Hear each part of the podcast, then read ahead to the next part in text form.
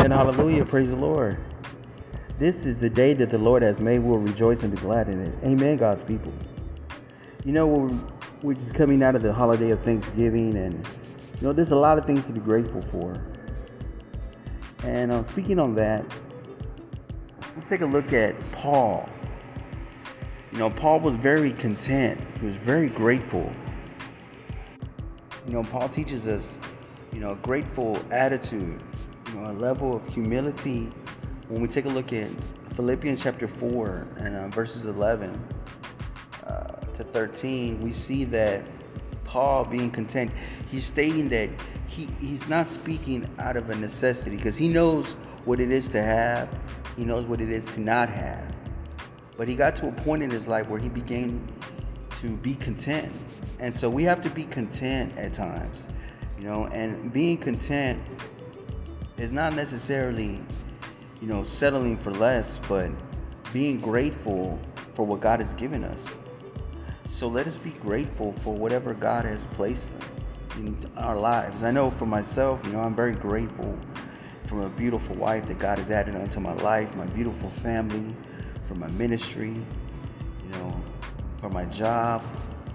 Uh, so many things, and of course, ultimately, my salvation. Thank God for Jesus Christ.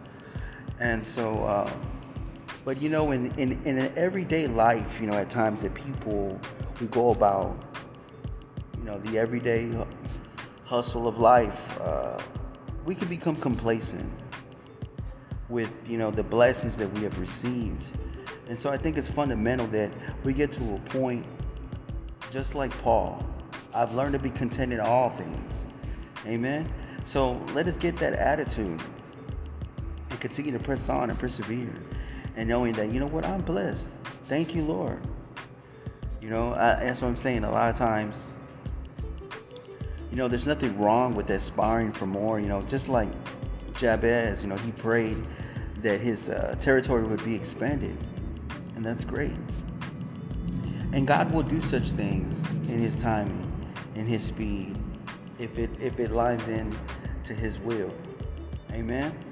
Uh, but back to where I was teaching on here is that we need to be grateful. So if you feel like perhaps you know maybe uh, through this world that you've gotten a little calloused or a little complacent, you know, to the blessings that you have received, let's begin to stir our spirit. Let's begin to stir our spirit. Let's stir it all up. You know what? Thank you, Lord. Thank you for this blessed day of life. Thank you for waking me up today, Lord. Thank you for everything you added onto my life. I am grateful. Thank you for my salvation. Thank you for setting me free, Lord.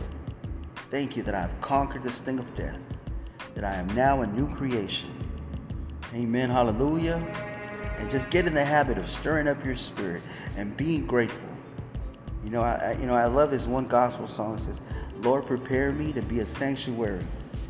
You know, in, in the lyrics of the song, it says, you know, with thanksgiving, I'll be a living testimony for you. I love you in Christ. It's been Chaplain Garden. Be the best.